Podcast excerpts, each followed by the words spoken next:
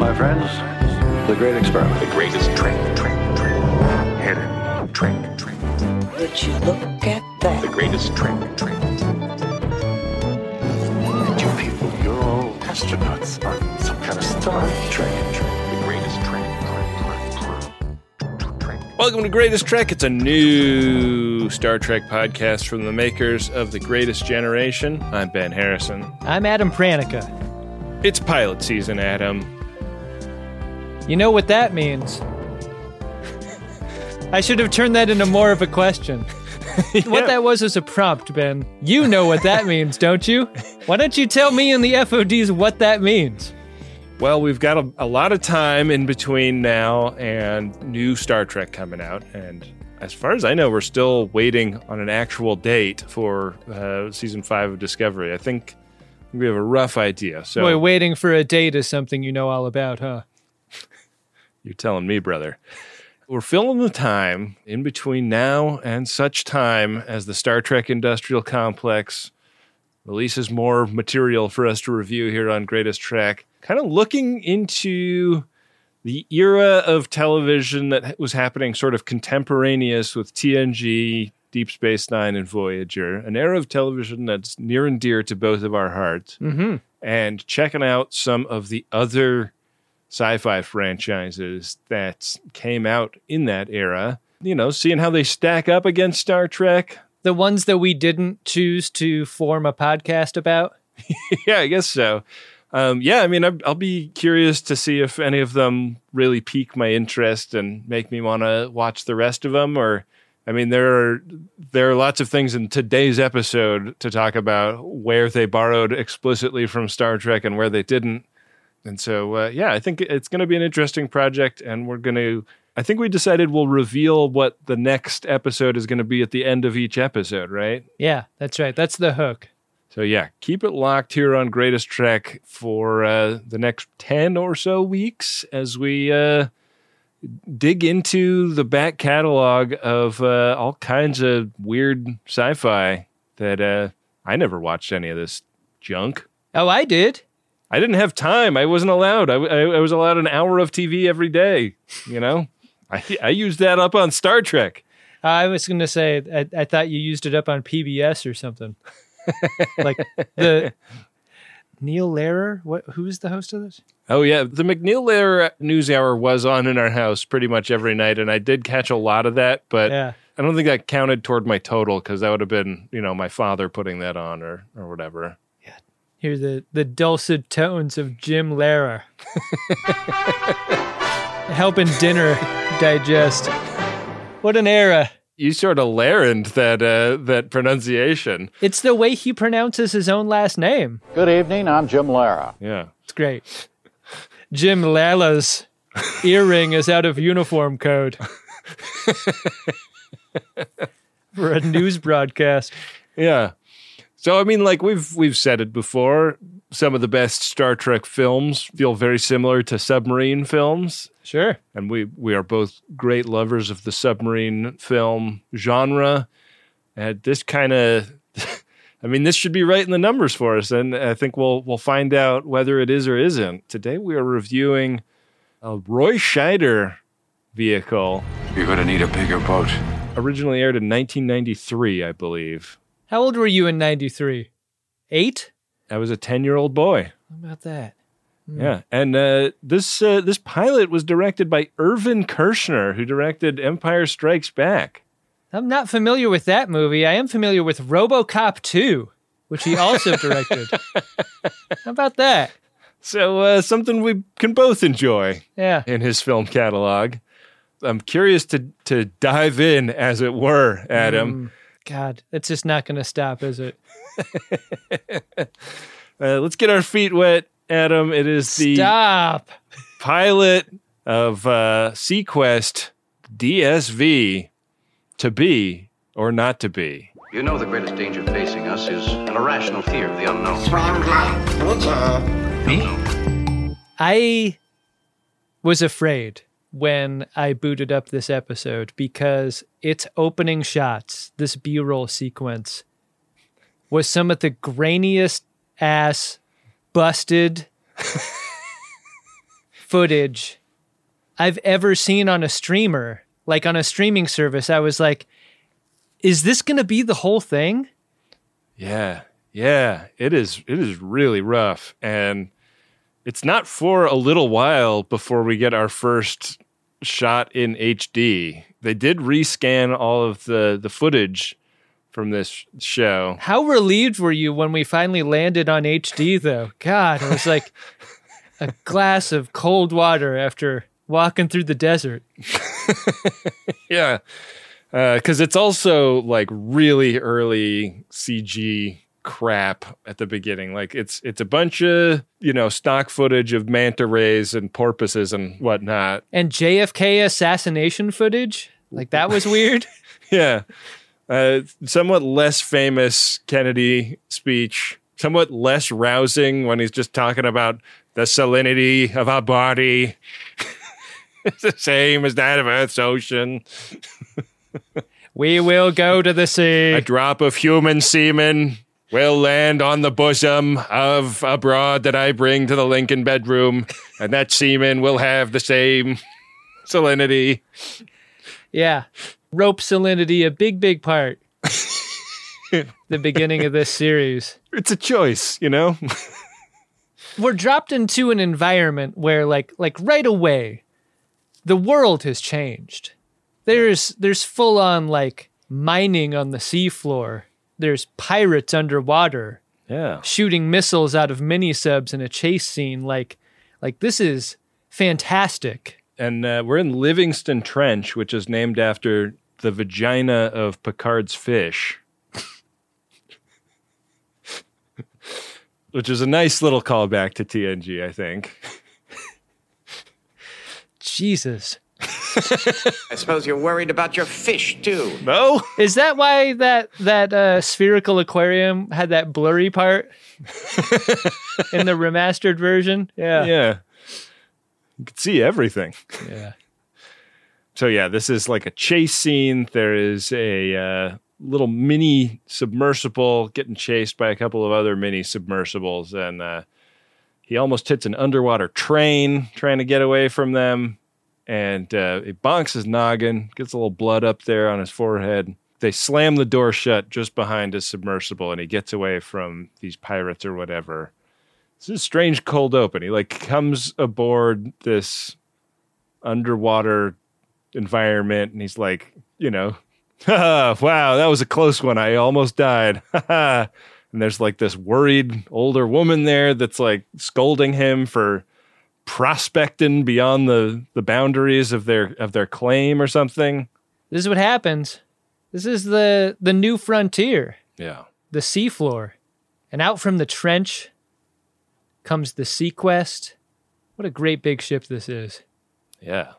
You don't get a real good look at it in the darkness. Yeah. It suggests a great, great size. It does. I mean, they're in big trouble, but uh, the SeaQuest comes to the rescue of the underwater Ocean Floor Mining Corp. And uh, boy, what's more heroic than defending miners? I mean, I, I wish there'd been a SeaQuest around uh, at the airport where they were keeping Epstein's plane.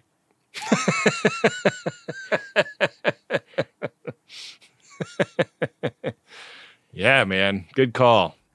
On the bridge of SeaQuest, a bridge that is red like a Russian submarine in Hunt for Red October. Like, like it looks like a warship in there. It really does. And they've like smoked it up so that there's all this like atmosphere.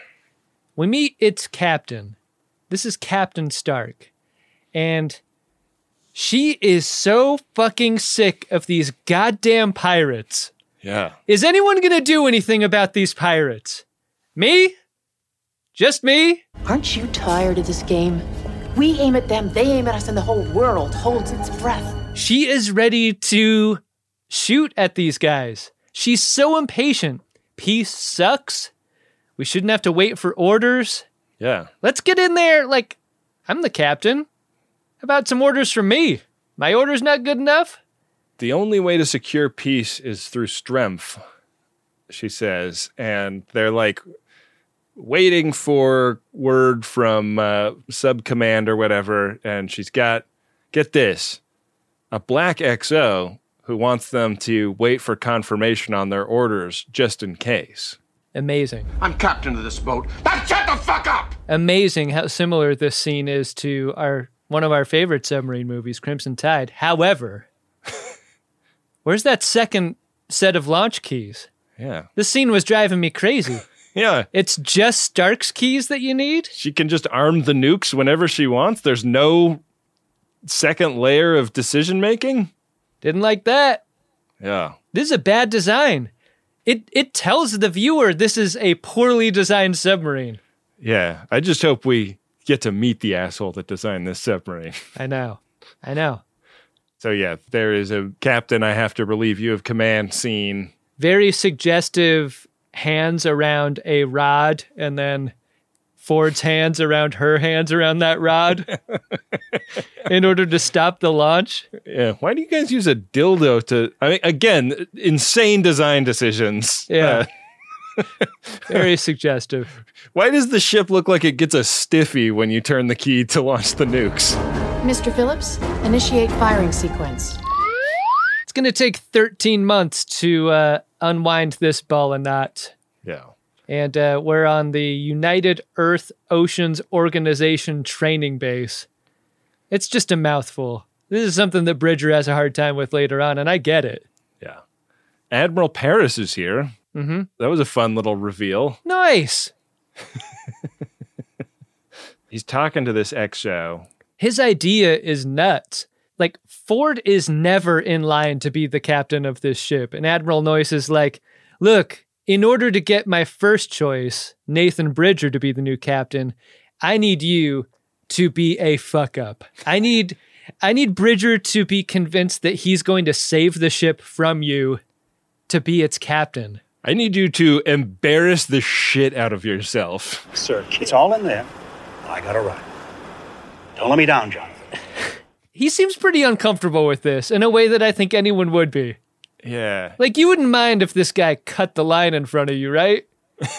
and in so doing, like you had to look like an absolute ass at the same Yeah. time. I mean, Admiral Noyce is is like, you know, I know this is not an easy thing to do, and it's like humiliating or whatever. But I'm I, I need you to do it. Is there any point where Admiral Noyce reassures him that, like, look, man, you're great and you're gonna get a command, but you need to do me a solid this one time? Like, I don't feel like that's on the table, is it? It doesn't really feel like it is. What's in it for Ford? I don't know. Yeah, it's a it's it's a weird sell. Yeah. So it is with that that we set up the idea that we're going to go meet this captain Nathan Bridger that Noyce believes is the only man on Earth that can do the job of captaining the SeaQuest. And we cut to Roy Scheider like swimming in the Caribbean, and he's got a, like a great big beard, and he's hanging out with a dolphin, and a bunch of these UEOO people put down on the beach in like a helicopter and uh, head to his fishing shack.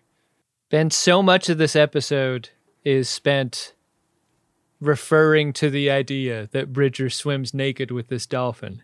Yeah, yeah. Is he naked with this dolphin right now? Oh man, uh, you know, none of the nudity comes up until later, so I didn't even clock whether he was. This is an NBC show, right? I remember watching this on NBC. Yeah, well, it's on uh, it's on Peacock, so Yeah. uh, that would stand to reason. I mean, this they weren't going to do an NYPD Blue amount of nudity. That's ABC. Right? Yeah, you can't show crack. Would you look at that? I love the reveal where Bridger saunters into his shack, his his beachside home. And on one angle, the angle that shoots out the door, you see the United Earth Oceans folks walk in, and it looks like a fucking seafood restaurant facing that way. It just looks like a dive. But when you reverse the shot looking back at Bridger, it's like computers and and lab equipment and stuff. And then you reverse the shot again, and Rambo is standing there with a belt fed machine gun getting ready to shoot those computers. We have the most advanced weapons in the world available to us. it really did look like uh, the mind was the best weapon in this scene, right? did. Yeah, I don't know what Bridger's up to in here, but it's just as much computering as it is hanging out with fishes and stuff. He is trying to deny even being Nathan Bridger initially. Captain Bridger? Bridger. I don't know her. It's so absurd. It doesn't seem like he's like s- staying up on the news. Like he doesn't know what UEOO is. Uh huh. And he's like, so is it UEOO or is it just UEO? Because all your hats just say UEO. but then, like, sometimes you're calling it UEOO. Which one is it? I'm glad you brought up the hats because I think science fiction depicting future clothing often makes this mistake. They get just too weird, especially in hats. And this is like such a familiar, kind of weird looking cap that they're wearing. Like it looks plausible. Yeah. I feel like there's a lot of guys in like Portland that are wearing hats that are of this design now, but Mm. like we'd never seen a hat of this particular description then. Yeah, yeah. Bridger pff, has no patience for this. He's like, "You want to see a cool dolphin trick?" He he goes down to the dock. He slaps the end of it with an oar, and uh, out comes his dolphin friend. Yeah. And uh, he he tosses a little thing to him, and he's like, "Hey, go put this thing somewhere else." And they have like a way of communicating that's mostly hand signals and uh, like a little bit of I don't know instruction, like vocal instruction. Yeah. And and squirting out the blowhole into the face. Oh yeah, I mean he doesn't even have to ask for that anymore. Darwin knows exactly what to do. All right, Darwin, my boy. Yeah, there's not like a point where Darwin is going like, "Mm, "Where do you want it?" You know the routine. Ben, I got to ask you, what is happening with the sleeves of Bridger's cut-off shirt? Does anyone cut off the sleeves of their shirt the way Bridger has decided to do here? Normally, you'd cut at the seam. Right. That's the non-chaotic choice. Yeah. You take that seam out of out of the question and and it looks like it was always meant to be there. Bridger has cut an inch from the seam so that there's a little bit of like there's an inch of sleeve. There's a little bit of sleeve left on the shirt. And also, it's like one of those like travel shirts that dads order out of a catalog that they find in the seat back on an airplane with a lot of venting in the back. This is a $200 technical dad shirt that he's left one inch of sleeve on. What are you doing? You can get a sense of his level of sanity just by that choice. Yeah. So he and the admiral go for a walk on the beach. They're having a conversation about uh, like, come back and check out SeaQuest. Like, we're doing a, a totally different thing with it. Like, it was this ship of war that you designed, but like now Norpac gave it to us, and now we're using it as a as a peacekeeper. And he's he's like, yeah, sounds like a warship to me. Admiral Noyce is like, look, I think it would be great if the architect of this ship were also its captain. And I also think that's what your dead wife would have wanted you to do. Nathan, you can't pass this up. For God's sakes, Carol is dead.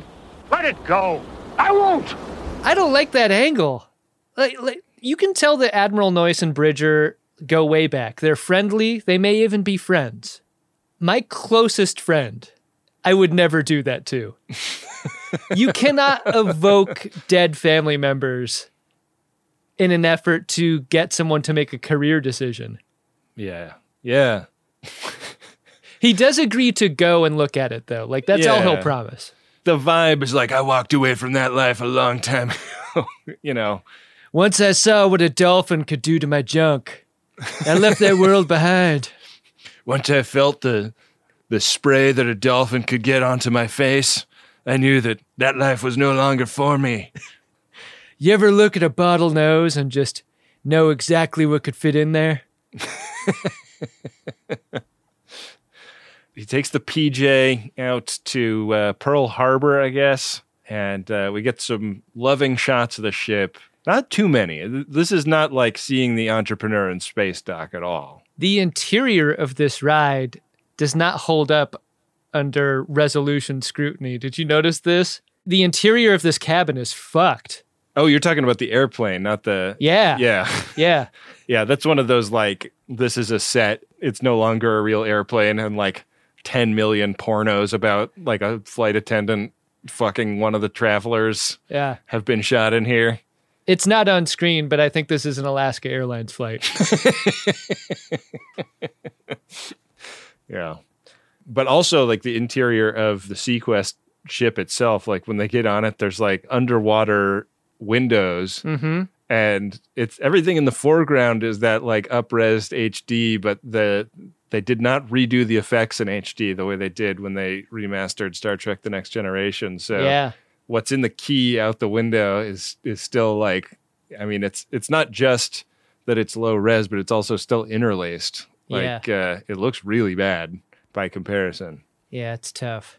The ship is a beehive of activity, and they're you know they're walking around. You know he's getting a tour of this thing he designed, and we get to see lots of cool hallways and you know different different environments. I thought they did a really nice job on this set. Like it's it's got some nice kind of like futuryness to it, but also feels like it's you know tons of pipes and hoses and high pressure water, Gauges. tons of gauges. You must love that. Yeah, big time. Felt good. They get in a maglev car, and there's a very funny camera move to sell that the maglev car is actually zipping around, where they just like dolly the camera left really hard It's great. when they get into it. I love it. Thank you for riding maglev. The maglev takes them to the bridge of the ship. There are these like great big, I guess, pressure doors. Like the, did you understand that that like middle spherical section when you see exteriors of the ship is where the bridge is? Yeah, and it made some logical sense to me too, right? Like all of the sections seem to have subsections Yeah. inside that would protect them from whatever hull breach might happen in other sections. Yeah, so like these these big like armored doors close, and then they're like all they're all like plugged up into the bridge, and this is where we get our our like loving pans around that uh, we would have gotten as an exterior in a Star Trek show. It's not the sort of set that shows the whole thing in the wide shot, like the bridge of the entrepreneur. It's got all these distinct sections in different areas. Like, I don't think you ever get a wide shot of it where you see the whole thing. No, no, there's tons of stuff in there that never gets used in this pilot. Like there's that thing when you go to a video game arcade and there's a dirt bike game where you actually like ride on the bike, and there's two of those in the bridge. Right. And it's like, I don't know.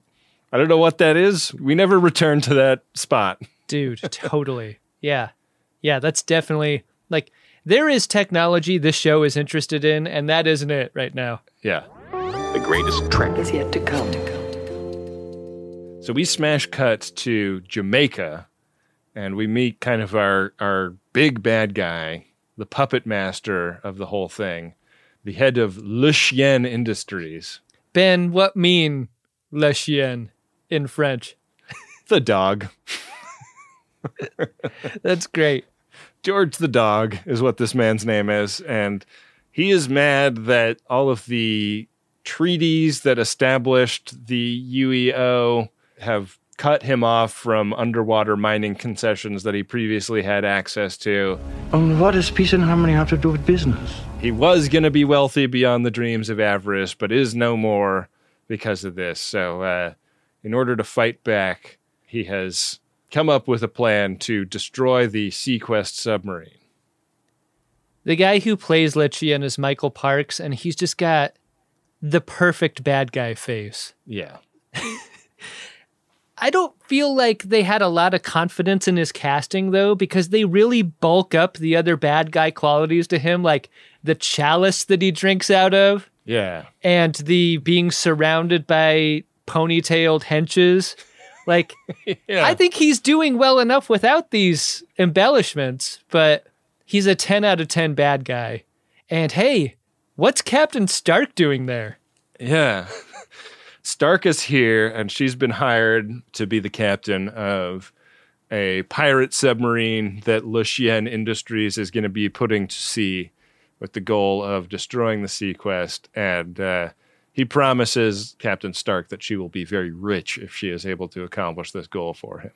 Captain Stark is so mad. We've watched a lot of TV over a lot of years. Yeah. It's hard to remember anyone being this angry for this long. I know. Like the full runtime of this episode, she is absolutely ripshit. 13 months later, she's still 10 out of 10 pissed, and she maintains how pissed she is for the whole episode. Amazing. if I'm George Le Chien, like, sure, Stark is qualified, but like, it kind of seems like she's going to be a problem, right? it really does. You don't get the sense that his fail son is is jealous either. Like, come on, Dad, why can't I be captain? Like, there's none of that. He is like the perfect mirror to to Commander Ford, right? Like he Yeah. is he is like the XO that should have been given command, but like nobody offered him command. He didn't ask for it, and he's fine with that. Yeah, really black and white difference there Hmm. between the two of them. You're black on one side and white on the other. I am black on the right side.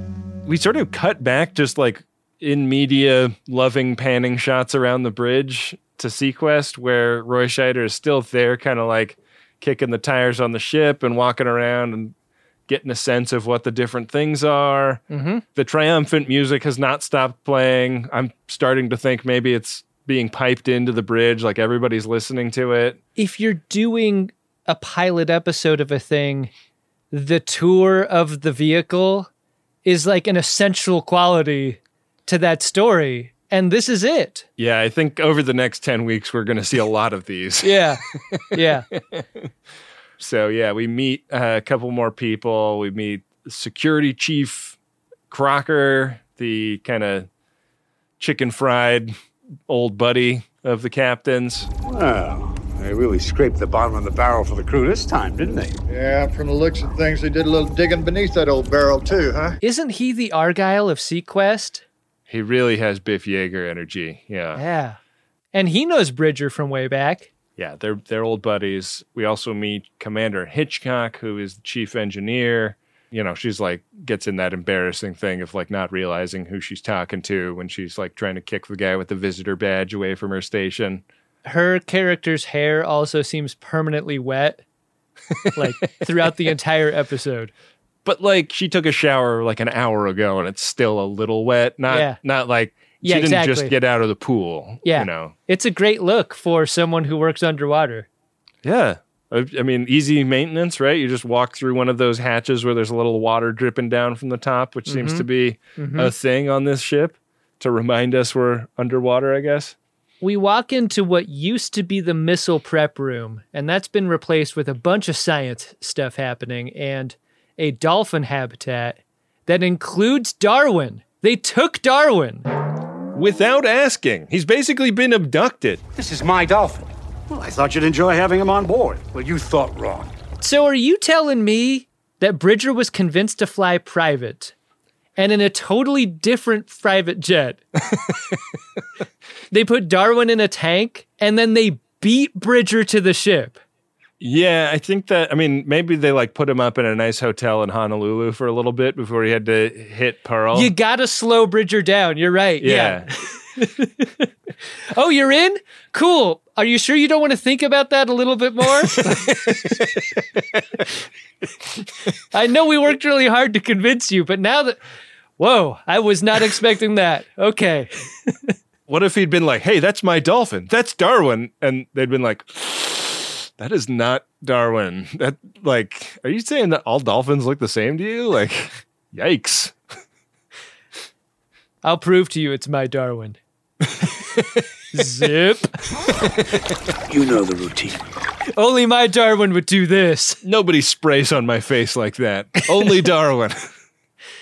Oh, we get to to meet Lucas, the Jonathan Brandis character here, and the uh, the Wesley Crusher of the show. Yeah, this is very much what if Wesley, but self-possessed and and like trying to be cool. Like, but with some real differences here. Like Jonathan Brandis is great looking and not annoying. yeah, and like already like doing stuff on the ship. Like he Yeah. has programmed this thing where the ship can translate what Darwin says into kind of like a cutesy cartoon voice.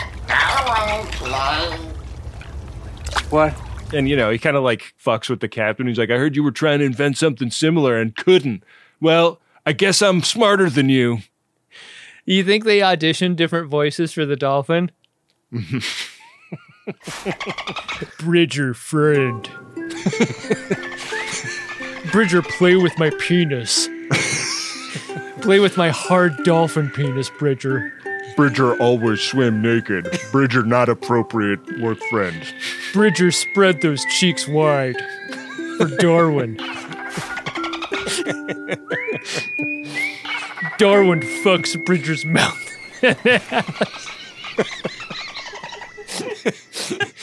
And Roy Scheider's like, I think you got some problems with your translation algorithm. Jonathan Brandis is like, no, that was accurate.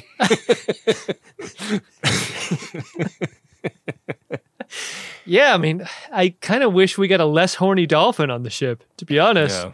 But the dolphin is the horniest, you know. this is a ship with a cetacean ops with actual cetaceans in it, Adam. Amazing. Yeah. we meet the XO. Uh, I'm having a comedy flashback to Darwin.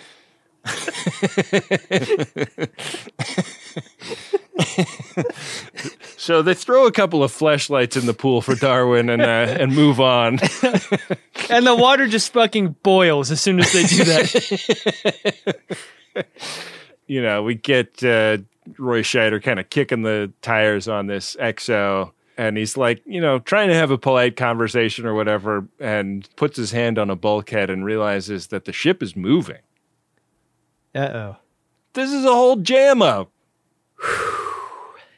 I do not like this. They fucking tricked him. They're heading out to sea. They didn't tell him.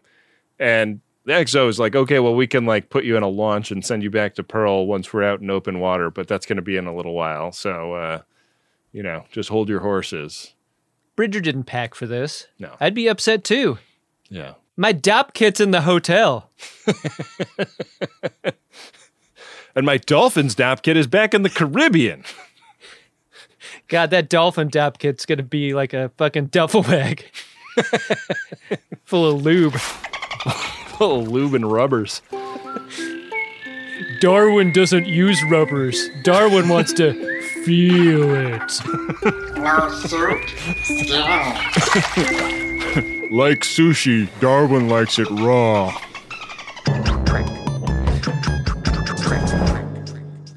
In the meantime, Bridger gets taken to some quarters, which turn out to be the captain's quarters. Yeah. Hits a couple buttons on the remote. This is the first thing you do in any hotel room, right? Grab the remote, turn on the TV. Yeah. Look at that. Mario Lopez. Oh, this is so aggravating. What's the button just to get like, you know, Discovery Channel or whatever? I don't want to watch this. I know enough about San Diego, all right? Like, I don't need to know what movie's premiering this month. I am aware that there's a spa in the hotel that was well established on the website when I booked the room. I love the little magic trick they do with the gassy hologram, which is on the reverse shot. They depict the back of this hologram person's head. Isn't that neat? It's super fun. Yeah, and this is like actually being projected on the gas, right? Mm-hmm. So it's a it's a practical effect in the room, and it's William Morgan Sheppard here to tell Roy Scheider that he is in fact a prisoner on this ship. Work well, and you will be treated well. Work badly, and you will die. There is no electronic frontier. There is, Wow. you know, The balls and so Yeah. forth. I do have an off button, if you will. if he wants to get off, he can, but they're 5,000 feet below sea level. Survival on the surface is impossible. Amazing cameo here. Yeah, it's great. And uh, he's sort of like this holographic AI that's been installed to be the ship's captain's confidant. Here to provide a sounding board in times of moral or ethical conflict. It's too bad every room doesn't have this though. Yeah. Just this one room. You got to go home to talk to your hollow confidant. Mm-hmm. They get to talking, and we cut over to the Delta 4 pirate sub, which is underway under the command of Captain Stark. And uh, one thing that's very clear cutting around this sub is that uh, you get to have a cool ponytail if you work on the pirate sub. It looks like it goes down just past your butthole. Hey, who parked on the sidewalk? I know that you're not going to get this reference, but for literally everyone else, there was an era in baseball where like the Yankees weren't allowed to have facial hair or I know that the Yankees weren't allowed to have facial hair. This seems like Stark is doing that like Marge Schott thing in the Cincinnati Reds. Like she's got qualifications for who can be on this ship. And if you don't have a ponytail, you can get the fuck out. Yeah, yeah. You got to be cool. I think overall, Irvin Kershner did a great job directing this pilot, but um, I didn't like that she was sitting down when she delivers her like "by all means, Mr. Maxwell" line. Like they're talking about like weapon systems and getting them online, and they're going to go like shoot some innocents right now. Yeah. but she's like side sitting in an office chair when she delivers it, and what this moment calls for is her standing like arms akimbo on the bridge, like you know, camera like pushing up into into her as she musters the resolve to go do like a objectively terrible thing. It's hard because like this is the way she's written. Hmm. Like this is not a Shelley Hack problem. Right. This is a as written problem. Yeah. And she can do nothing else but take scenery off of the wall and just chew it up. That's the only tool she has left in her tool chest. Yeah. So we cut back to SeaQuest where Roy Scheider is like chewing out Admiral Noyce on FaceTime. How shocked were you that Noyce didn't just launch the ship? He wasn't even on the ship when it launched. He got off the ship. He, he Were like- you confused by this? I just assumed that Noyce was on the ship and he just ordered it away. he made an excuse like, "Oh, I got to go do some paperwork," and got the fuck off the boat. Probably better that he did, because I think Bridger would have killed him. Yeah. Yeah. The level of deception that Admiral Noyce is capable of is uh, something to keep an eye on if you're going to go forward and watch the rest of this series. Like he is giving like early TNG Starfleet Admiral deceptiveness energy. Good call. Yeah, absolutely. Ford finds Bridger in the hydroponics lab. That checks out, right? Mm. That's where you'd want to go first. Mm-hmm. so what are we what are we growing in this grow up? Yeah. Is Swiss chard the same thing as rhubarb? I uh, I got some gummies a little while ago that were called Swiss chard. Like there's Mm. uh I think that's just a, a, a name. Oh, okay. I gotcha. I gotcha. So uh, he's checking out the op, and uh, the doctor runs up to Commander Ford, and she's fucking rip shit about the situation with military people using the laboratories to like set their shit up, and she does not like it. They get in this whole argument back and forth. We learn a lot about the ship's complement here. There's uh, a, a lot more scientists than there are military people on board, and there are parts of the ship that are dedicated to science. And Commander Ford definitely like a this is a ship of war first and foremost, and the science shit is secondary mindset. So he he really pushes back on her. This is very amusing to Roy Scheider. I really like Dr. Westphalen, medicine woman. Mm-hmm. I think she is interesting right away. I think there is an interesting romantic potential between her and Roy Scheider's character. I think that much is clear.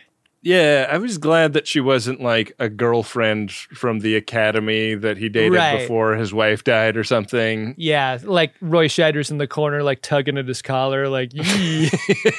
I, got, I really got to get out of here. And then further back in the shot, Darwin is watching from one of his little like swim through the ship tubes, and he's tugging at his dick like, ah, yeah, I want to watch. Pieces of dolphin fleshlight, like floating on the surface. Just torn apart. Yeah. I mean, I think one of the reasons she is attractive to the Roy Scheider character is that like she rides on the same level that he does. Like she is anti-military, pro-science, kind of resents any military presence on the ship at all. Right. I think it is her pitching a fit in this scene that helps create a permission structure in his mind for making the decision he ultimately does. Yeah. Because that is his big hang up is like he does not want to go back to uh, you know, he he beat his swords to plowshares a long time ago, man. I think it's big that she states the numbers too, because like you could say this is a science ship, but in practicality, it could be run by the military and there could be a hundred military folks and 20 lab rats. But like she says that there are more of her kind than there are of Ford's kind, Yeah. which is not racist, I promise. She's talking about the science. Don't you dare take that out of context. We got one more key character to introduce in this episode. It's Ben Krieg, the supply and morale officer, the Neelix of the ship, if you will. Sure. He is also the chief engineer lady's ex. They were married for a bit. Only for a year. Seemed like a good idea at the time. He got tired of those wet pillows. She's always sleeping in the wet spot, huh? Yeah. You think that's what broke up the marriage? I don't know. Sleep incompatibility is a big thing. Yeah, it really is. Hey, Lieutenant Krieg, maybe don't do the thing where you bring up the captain's dead son, like in your first interaction. Why does this keep happening to Bridger? Like, evoking the memories of his dead family members. That's really sensitive stuff. Yeah, you got to be careful about that. I mean, in Ben Krieg's defense, he does feel like he knows Captain Bridger. Like, Don't say that either. Yeah, like I mean, that's a parasocial relationship, Ben. You don't really know him. You know, Right. you know what Right. you've been told about him. Yeah. I can tell you're very interested in him. Whatever happened to that pirate sub? Yeah. We find out next where it has rolled up on the Gedrick power station and it starts shooting. Yeah. And on the SeaQuest Bridge, they get the distress call from this incident. Why is Bridger even there? He's the ranking officer. What? Yeah. It's so weird. You think he's just a dad on a tour with a visitor badge, but like, no, his rank actually has some pull. Yeah, this is. A, I mean, I think that there's also like a thing with Commander Ford that they really try to beat into you over the course of this pilot. That this guy knows the fucking rule book front to back and back to front. Yeah. And uh, regulations say that you alert the senior officer, and that's like he's like, "Take my command, please!" Like Yeah. he really wants Roy Scheider to do this. And like you wonder all through this, like that fight between the head scientist lady and Commander Ford earlier, I was wondering like was that something that they planned ahead of time for Roy Scheider's benefit? Yeah, I was on the watch for that too. Is this a scene that they planned for his benefit? Like Yeah. they're trying to trick him into taking the captain role here. Ford is so subtle. Like I kept waiting for the like when is the moment where he's going to like really trip and fall and perform as the dipshit that the admiral wanted him to be. And to his credit, like he never really does that. Yeah, he's never like duh, duh, duh. Yeah. It's a lot subtler than that. hmm I mean, speaking of uh, of the of the impression you just did, dun dun dun is the cliffhanger. because Yeah. when Bridger takes command of this ship, we're in a to be continued frame. We sure are. I don't know if these aired together originally or what. Did you read anything about that? This feels like a special television event. Yeah, it really does. We need to score a lot of laps fast. Licensed businessman. What do you think of when you think of male grooming? Maybe it's a sharp haircut and a little bit of product, or a bit of the old beard wax twisted into the ends of a mustache. Maybe it's a shower, a shave, a little spritz of fragrance. Me? I think of shaving my nuts. And not just my nuts, all around those nuts. I'm talking all around those nuts.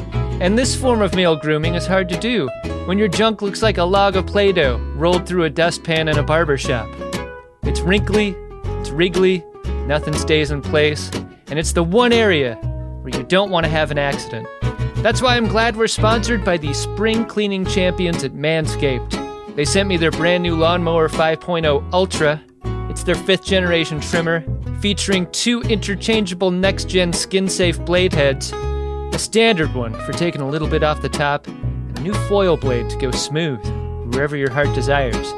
They also sent me an extra large Manscaped t shirt, which I will never wear, but it was nice of them to do. Get 20% off and free shipping with the code TREK at manscaped.com. That's 20% off and free shipping with the code TREK at manscaped.com. Nothing like a little spring cleaning in your pants.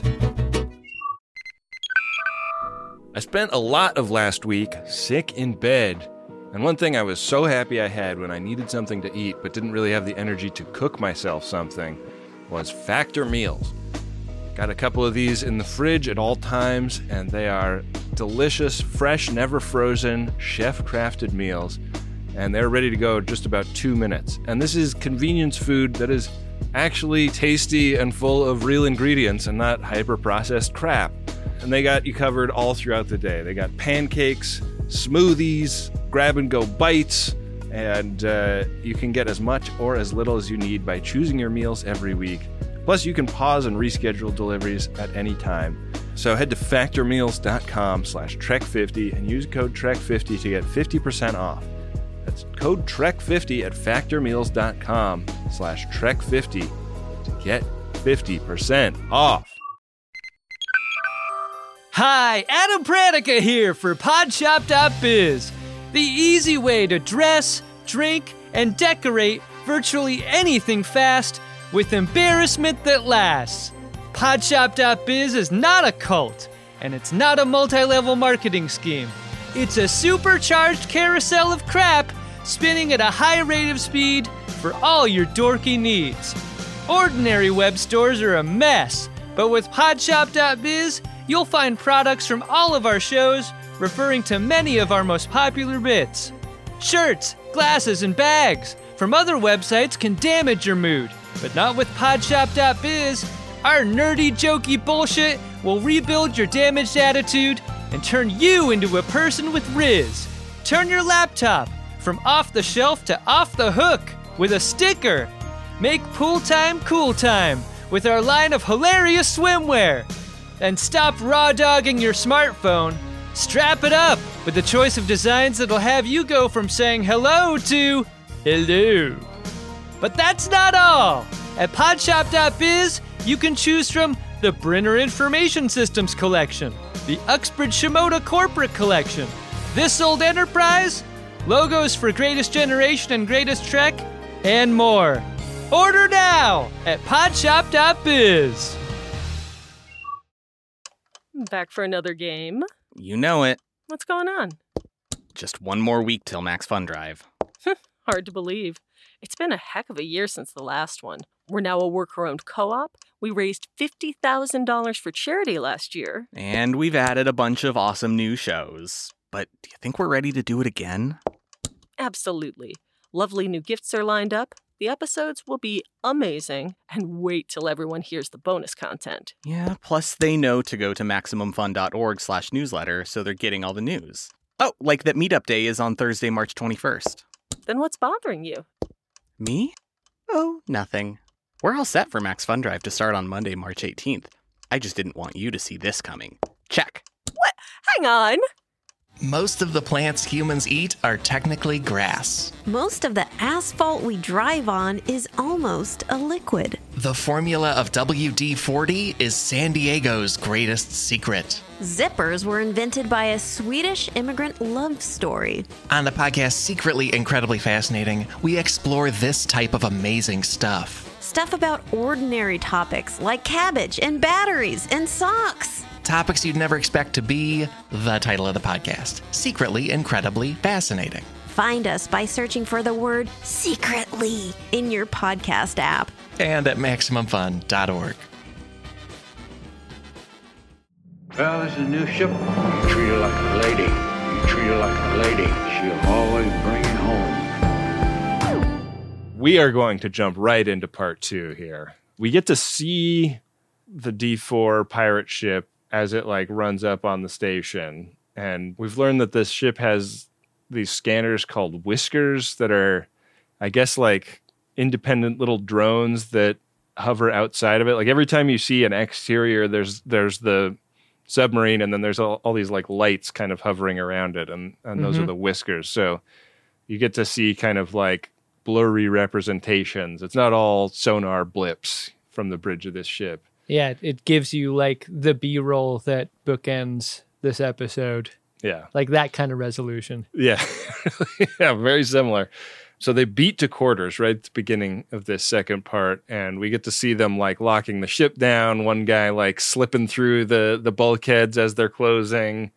I think we learned that they're like about 20 minutes away from the target, so they are rushing to get there before this uh, Delta 4 pirate ship does anything bad. Did we already talk about what the inside of Lucas's apartment looks like? No, we should talk about that because uh, when when we're cutting around the ship as they're closing up all the doors and everything, Lucas is reading Playpen magazine. You look at this angle, and he's got it open so Darwin can see, right? They're both reading porno together, aren't they? And what's going on here seems pretty pervy, doesn't it? Lucas is like, "You're not the horny character. I'm the horny character on this show." Darwin done with this page. Turn the page. Open centerfold. Darwin want to see everything. Darwin water cloudy. Cloudy water for Darwin. It's a bad time for the SeaQuest controls to be on the fritz, right? Because uh, that gives a much smaller, much less powerful sub the advantage. You would think on paper, SeaQuest is going to blow this thing out of the water. Not the case. I mean, Bridger's going around like trying to raise their defenses, trying to shoot torpedoes. Nothing's working. Was this for Bridger's benefit? Like you never qu- quite get any resolution. Like you get resolution on some of it, but this was not one of the things that you got resolution on. And they take it like the the power station gets hit. It pre- presumably a lot of civilians get killed when that happens. The bangers rip the porno right out of uh, Jonathan Brandis's hand. Yeah, but they fall in the water, and Darwin's pretty happy about that. Oh yeah.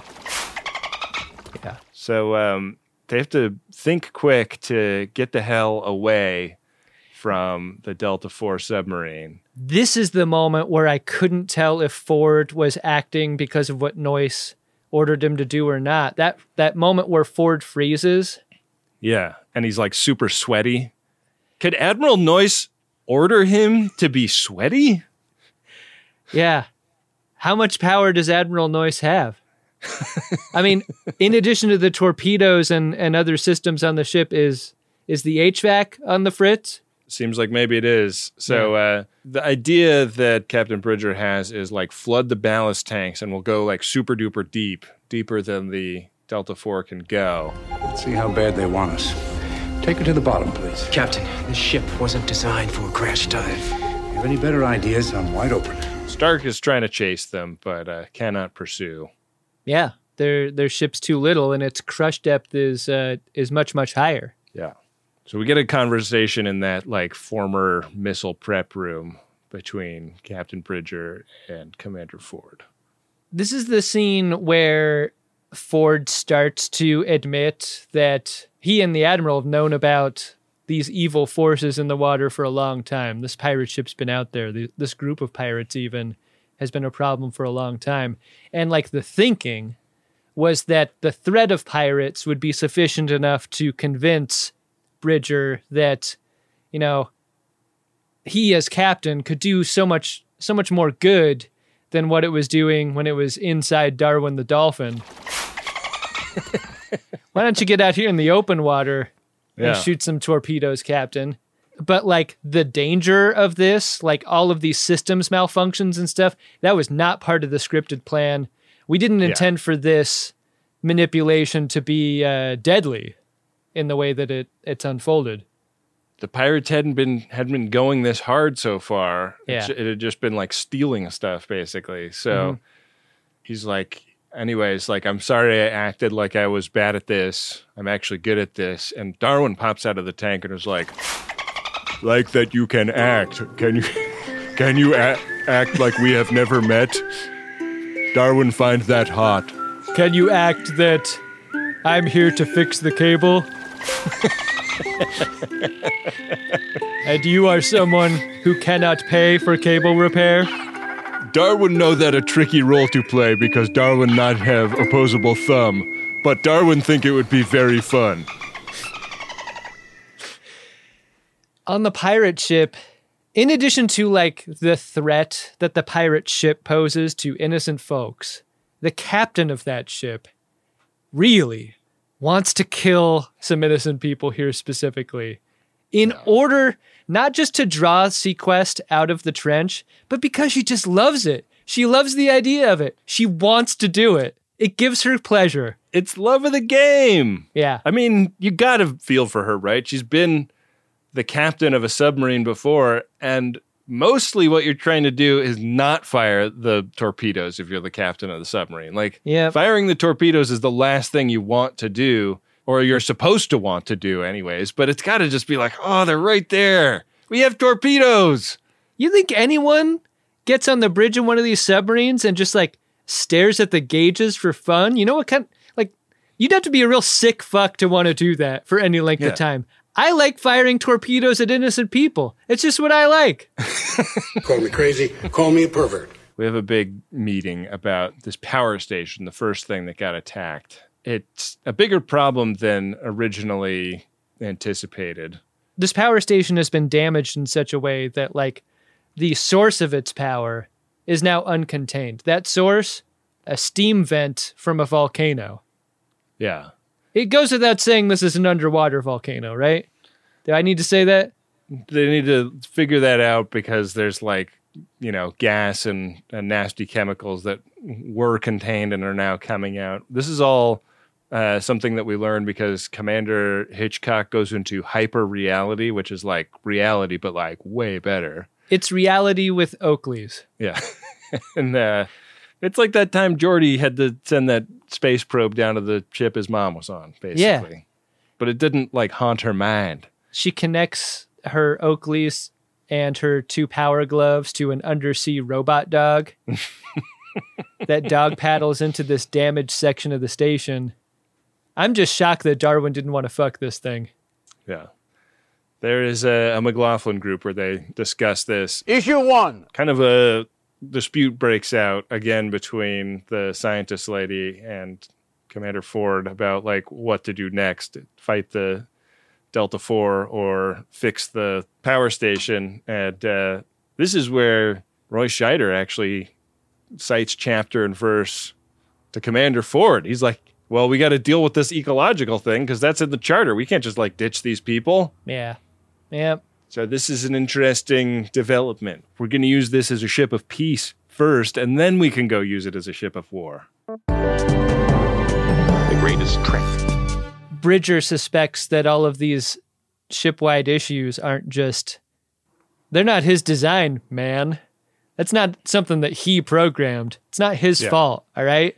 What he thinks it is is sabotage. I think we need someone to go down into the guts of her computers and dig around a bit. Westphalen suggests that uh, Lucas would be a great person to investigate the idea of there being a computer virus on the ship. And this scene that follows is like made for a general audience that does not know about computers, that does not know about computer viruses. Because the Yeah. way this is described and the names being thrown around here are great. The sound effects, too, right? Because Jonathan Brandis' character is like, oh, this is a bad one. But when I try to fix it, it's protected by dogs, computer dogs. And you hear like the little computer dog barks. Whoa. Yeah. It's great. Whoa, what? It's got dogs. Dogs? Watchdogs. I don't know that much about computers. When I see a scene like this, I suspect that it's not just written for a general audience that doesn't know anything about computers, but by a general audience that doesn't know anything about computers.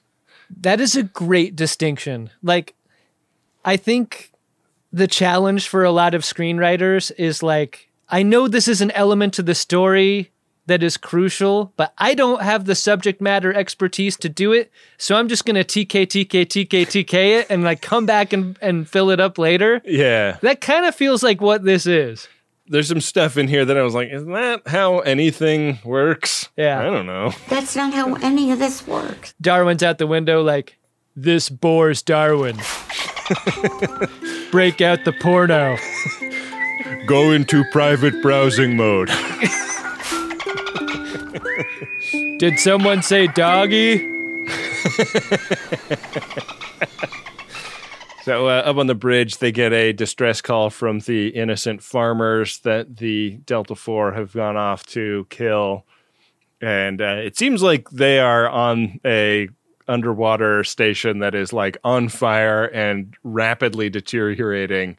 And Captain Bridger is like, "That's bait. We can't just like run and and help them and, until the boat is up and running fully." And boy, like we got away from those farmers for a long time. It does not seem like that emergency is like something that needs to be dealt with today specifically. Did it surprise you in a show made about and set inside submarines and and underwater bases and stuff how little water there was? No water? There's never a moment where we're, we cut to that farming station and like the water level's rising yeah. or even like up to their boots or whatever. Yeah, it looked like fire and smoke in there. The threat of drowning should be ever present and it's completely absent from this show. There's like that one moment where like a ton of water came through the wall in the in the like we just got hit by a torpedo scene, Mhm. which I was excited about because I was like, okay, like now we're talking. Let's seal some folks into some compartments. Somebody's gonna get zoned here. Yeah, And yeah. they all make it out of that compartment. I guess they're saving that for not the first episode. Because like once you do that, right, like that's like a big moment for any submarine thing. Are we so grizzled as submarine film and television enthusiasts that we're rooting for water at this point? kind of feels that way. Darwin liked to watch when life sort of snuff out of person. oh, Darwin. Oh no. Darwin dabble in necro. Darwin's just wearing sea cucumbers around. Captain Bridger has a, another talk with his hologram best friend about, you know, the death of his wife and son. Did you get a little bumped in an episode that is at least a little bit about a computer virus doing a lot of damage? How credible this computer therapist might be in this scene? Yeah.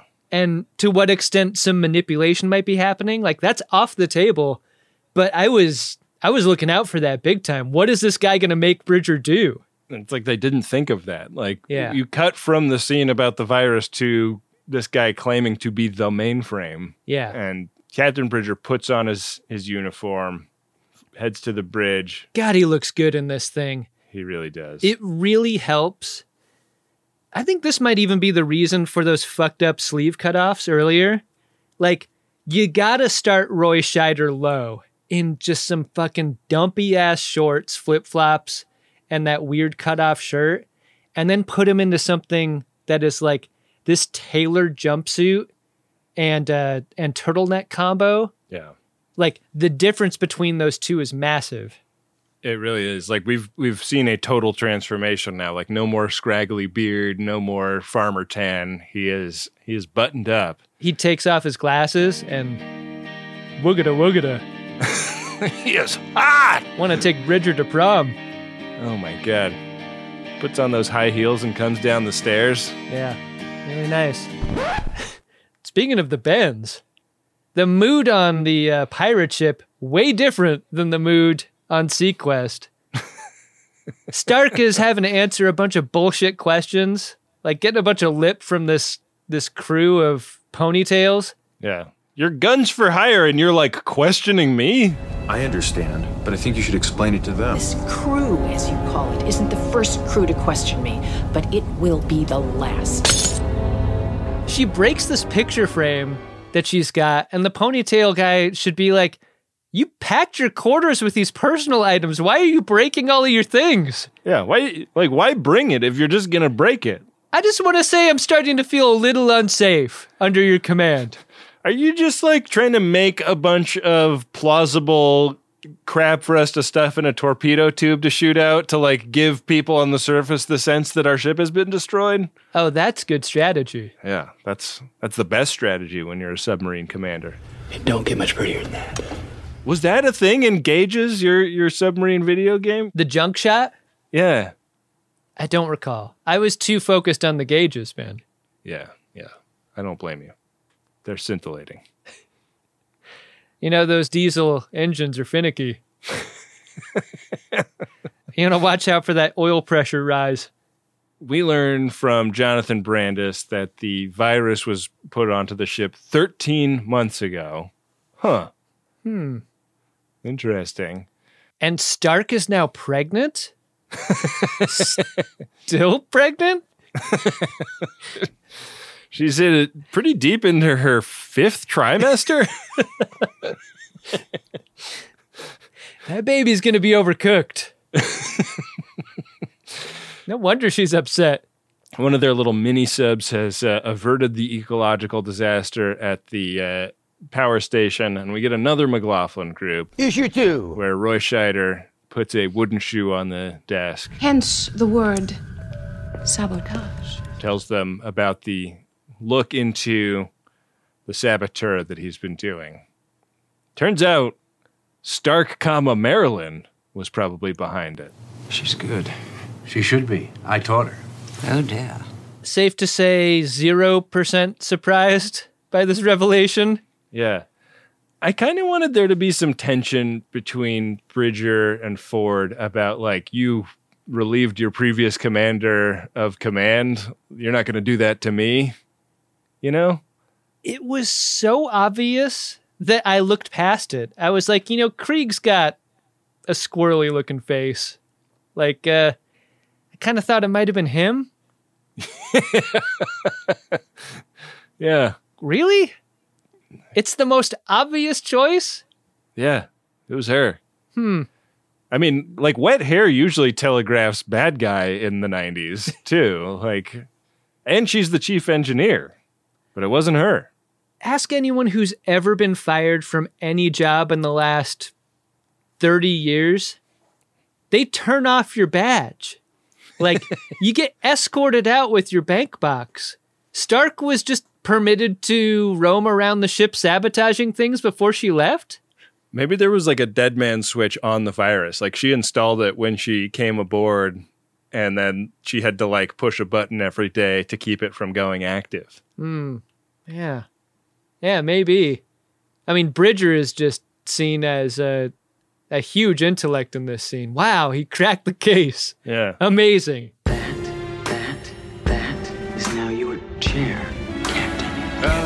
It's a new ship. There's this whole montage where like they come up with the idea like the virus is going to be a problem for a while, but we can kind of like go around it. So presumably they're like patch cabling stuff and I loved some of the some of the moments like there's like a membrane that they have to cut through and then they pull out a bundle of cables and that's got goo going through it. That's just so futuristic. I love that shit. You start putting goo in your cables. Yeah, and then how are they going to get those cables back together? They're like the goo fell out. I know. It seems impossible. Yeah. It seems like the sort of ship repair that you can't that actually does more damage than fixes.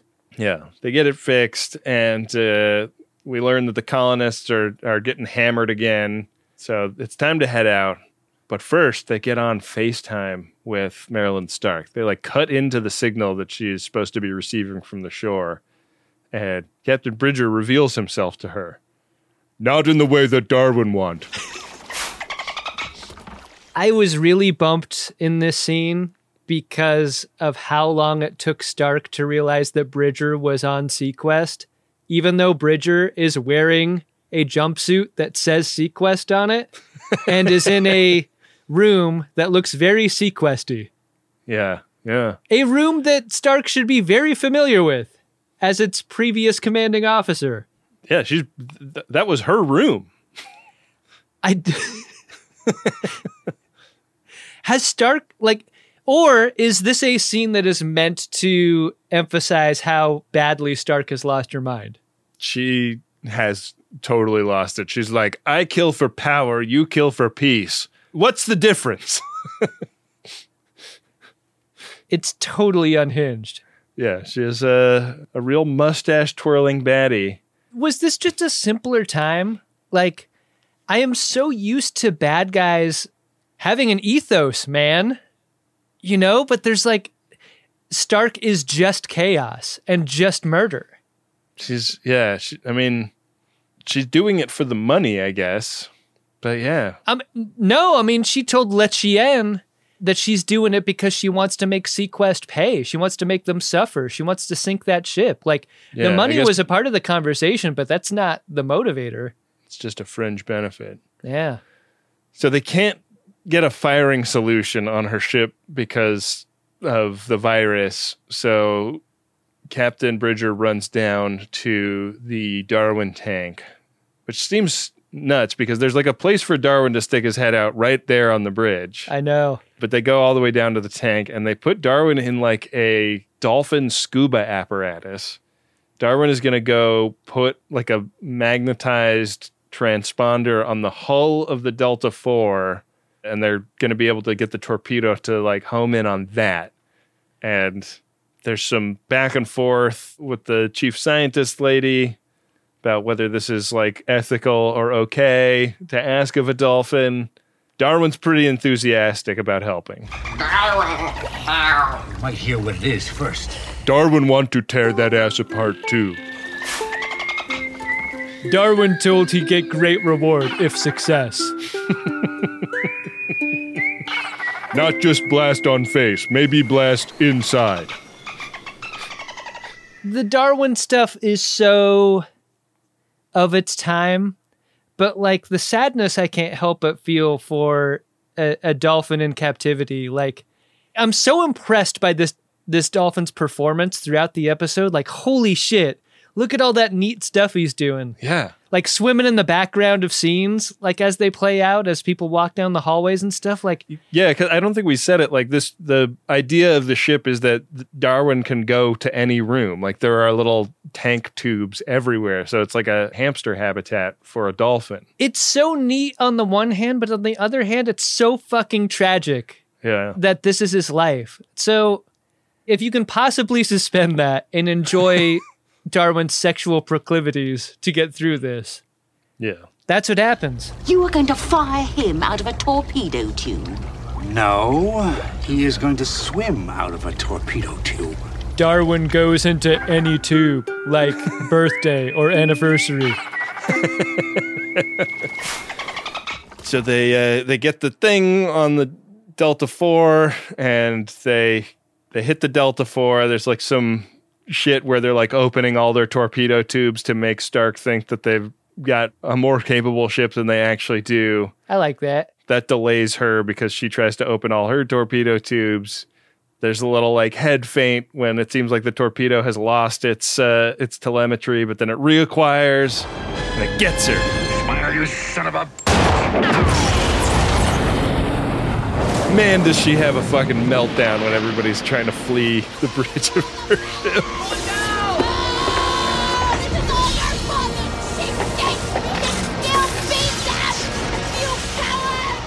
How do you direct Shelley Hack in this scene? I really feel like it's it's just like, look, we're gonna do this first take as big as possible, and then we'll maybe just kind of pull back in subsequent takes. And maybe they just kept the first one. I don't know what is more than this. It is the most. She's doing the most. Is she beating her crew? She's like hitting guys with like a pipe. Yeah. She's one of those hi- pipe hitting captains that you hear about.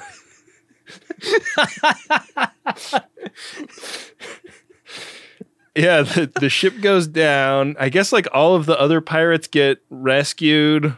We find this out because Le Chien is notified that uh, they don't know where she is, but his son has been saved. I thought he was dead. I thought he gets told that his pony-tailed fail son is dead. Oh, really? Yeah. my son?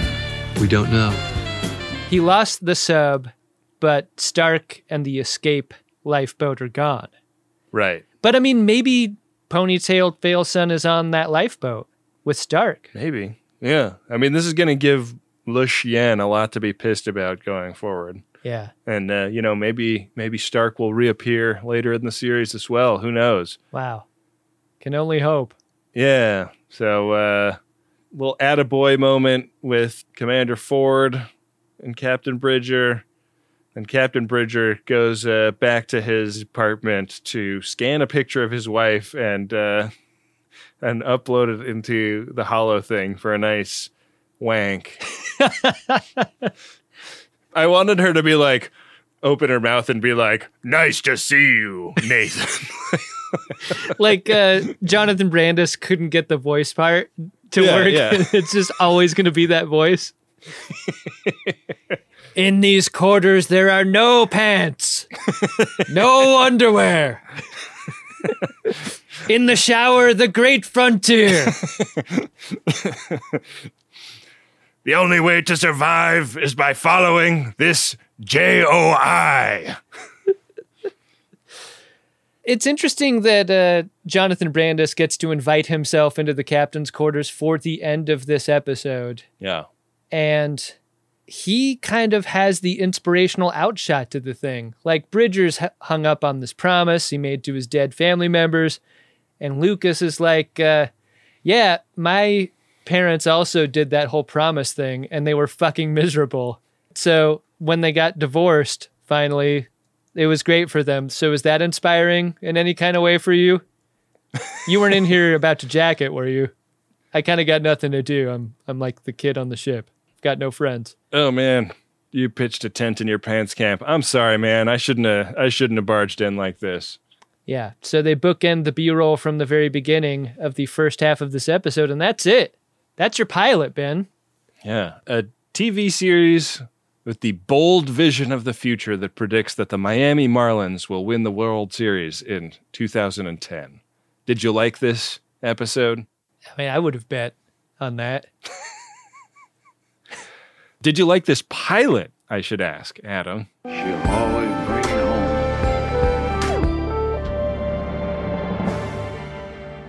I did with some caveats. Like the dolphin thing is bad. Didn't like the dolphin thing. Love Roy Scheider.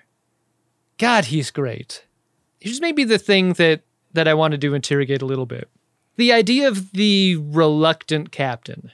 Like mm-hmm. the greatness of a captain by virtue of their reputation and the idea that they don't want to command you. Very specifically. Right. I think that's such a strange quality, especially when you compare this to Star Trek captains. Star Trek captains want to be captain. Star Trek captains work very hard to get there. They have a way of being that is so different from Bridger in that way. Like, it takes so long for him to finally come around to the idea. Unclear whether or not he'll ever be comfortable doing this. But if I'm a subordinate, I don't know if I want to be captained by someone who isn't really sure they want to be. And I wonder to what extent there's a tension throughout the show that continues about that. Yeah. But I think the part that makes it feel so safe is Scheider as an actor. You never feel like you're going to be in danger, even though he's a reluctant captain. You're going to be fine. He's Roy Scheider. Yeah. Like, he's so great. I think if you're going to hitch a show onto a star, it's hard to do better than this one in this subject matter. Like, he's just aces. He really is. I remember watching and liking the show and, and watching and liking the whole series. I remember next to none of it. Yeah. But um, this was a, a fun rewatch for me. What about you? It was a fun. I mean, I'd seen like little scraps of this show, and I was always super curious about it because, like, when I was a kid, I, w- I was perhaps uh, stereotypically like I would like tell people I wanted to be a marine biologist when I grew up because I was fascinated by the ocean. And this was right in the numbers for me, especially as a kid. Like it is Star Trek in the sea. That is the pitch of this show. And I think this is a really interesting pilot. I feel like there's some stuff in it that's uneven and a little clunky and some stuff that doesn't age super well, but um, interesting crew, interesting dynamics, and I would definitely watch more of this. I I thought it was cool and interesting. Yeah. It made me remember that uh, Michael Ironside becomes the captain of SeaQuest in later seasons. Whoa. and uh, I can't imagine two more different captain portrayals than Roy Scheider and Michael Ironsides. Yeah, no kidding. Pretty great. How did that ever come to pass? Amazing. Well, um, do you want to uh, head to our uh, priority one inbox and see what's waiting for us in there? Oh yeah, let's let's get these P1s out of the trench. Priority one message from Starfleet coming in on secured channel. Okay, Adam, we got a couple of P1s here. The first one is from Rustin. Hey, It's to Dr. Sam. Rustin. Yeah, we know Rustin. Yeah, we know Rustin from STLV, one of the greats. Goes like this Sitting scared in the emergency room after sending out a somewhat panicky social media message about having an emergency appendectomy, I got a text. What hospital are you at? And who is your surgeon? It wasn't one of my useless friends and family. It was DCFOD Sam, a real life surgeon I had struck up a friendship with at STLV and the DC live show. And uh, this P1 continues on to the next P1. Turns out Sam knew my surgeon and hit him up. I got VIP hospital treatment after that. So thanks, Sam, for answering all my questions and making me feel less scared about my first surgery, and then for not unfriending me. After, in a haze of painkillers, I sent you pictures of my incisions after surgery to make sure they were healing properly. oh man. Uh, we know dr sam we know rustin. I'm glad rustin got through that okay. I've heard that that is super painful Really? when that when you have uh, an emergency like when you have the thing that they're like we got to get the appendix out now Oh yeah, yeah. Like the um, the appendix about to burst is yeah the worst. i'm glad you made it through okay I still have mine. Do you have yours? yeah yeah I'm, I'm rocking i'm rocking that thing If I ever need mine removed, I'm gonna fly out to DC for that. yeah no kidding i want dr sam up in them guts Yeah. darwin want to be there too Darwin bottom out at appendix.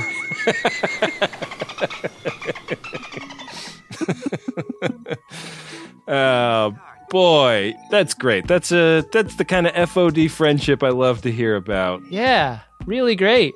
Nice one, Dr. Sam. And uh, thanks for supporting Greatest Trek, Rustin. Thanks for being a, a friend of DeSoto for a long, long time. Yeah. Both of you. If you'd like to get a P1 on the show, it is MaximumFun.org slash Jumbotron to book yours today. We really appreciate it. Helps keep the lights on around here. Hey, Ben, What's that, Adam? did you find yourself an Edward Larkin? Edward Larkin? Ooh. I noticed at one point in that scene where they're like, we can't fix the virus, maybe we can go around it. Around the dogs? Yeah, around the dogs. This virus has dogs, and they're barking. Roy Scheider, like, opens a drawer and is pulling out what I imagine to be. They're supposed to be computer chips, but they look a little bit more like poker chips Mm-hmm. out of this drawer. But they're made out of the same like clear plastic that they make isolinear chips out of in Star Trek. And I was like, he is like the Shimoda. He's not even the Edward Larkin. He's the Shimoda of this. He's pulling out the chips. I like an unusual depiction of a future computer. This seems totally unique in that way. Yeah, yeah. Like heavily inspired by Star Trek, but very much its own thing. Yeah. So for that moment, I think uh, I'm going to give it to Captain Bridger, a man who has a name that ensured that he would spend a lot of his life on the bridges of ships. Mine's going to be George Le Chien for choosing Captain Stark to run his pirate ship mission. Bad choice. I think when you have Stark in the room for that that job interview, you got to have her figured out. Yeah. She doesn't Yeah. seem good in the room. She's not stable. And if she's not good in the room, she shouldn't be running the pirate ship. Did you, when Captain Bridger fired up the wife hollow at the end, it was a little bit blurry. Did you get bumped like that he was looking at a image of Captain Stark in a sundress for a second? Kind of feels like uh, should Captain Bridger have a type, maybe Stark is that type.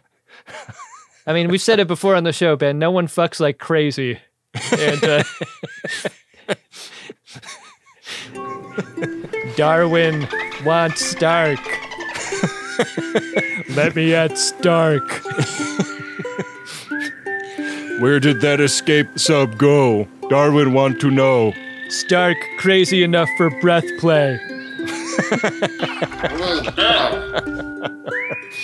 Plug my hole, mommy. Hey, Ben, great idea for this pilot season concept. This one came from you.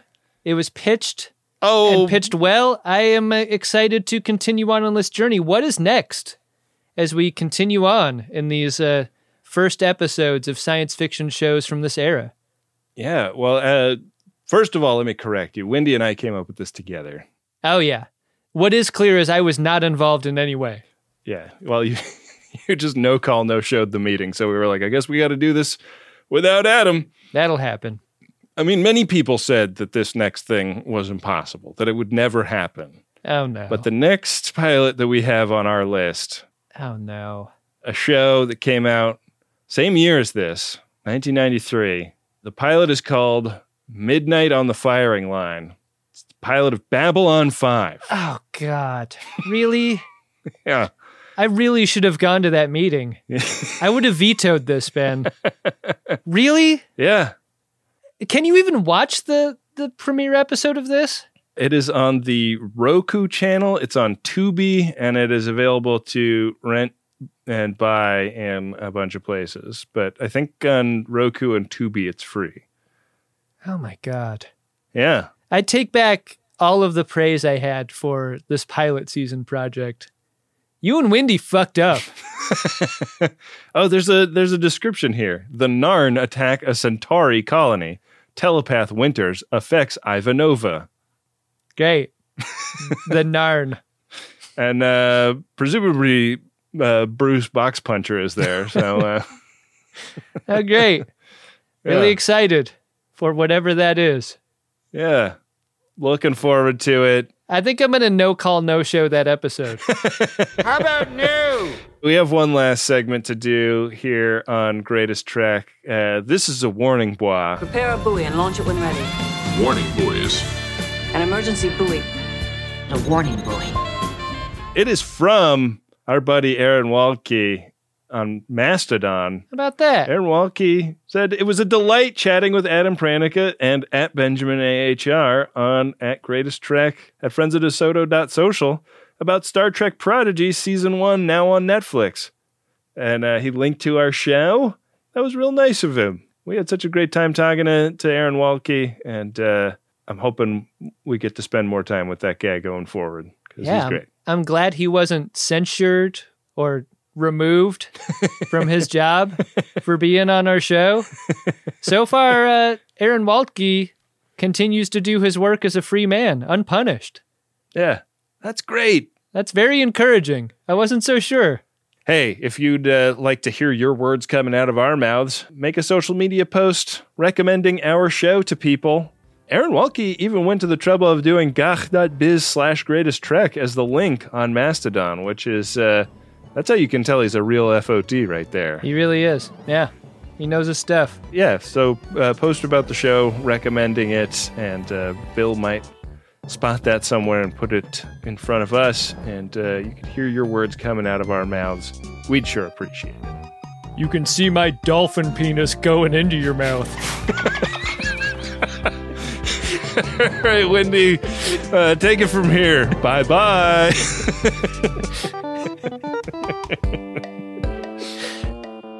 Greatest Trek is an Uxbridge Shimoda podcast on the Maximum Fun Network. It's hosted by Ben Harrison and Adam Pranica, and it's produced and edited by Wendy Pretty. Next week on the show, it's Babylon 5. And if you're interested in watching these pilots along with other FODs, head over to the USS Hood Discord at drunkshimoda.com, where you can join weekly watch parties throughout pilot season. Thanks to Adam Ragusea, who composed our theme music. You can find his YouTube cooking channel and podcast by searching for Adam Ragusea. Thanks to Nick Ditmore for creating the show art, and thanks to Bill Tilley for managing all of the At Greatest Trek social media pages. As always, we want to thank the Max Fund members who support Greatest Trek on a monthly basis. If you'd like to become a member to help keep this thing going, you can do that at maximumfun.org/join. When you do, you get instant access to the entire catalog of bonus content from across the network, including new bonus episodes from Ben and Adam that are coming out every single month. Thanks for listening. We'll see you next week on Greatest Trek.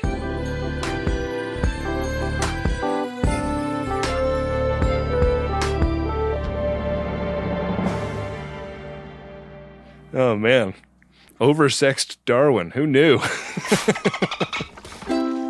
Maximum Fun, a worker owned network of artist owned shows. Supported directly by you.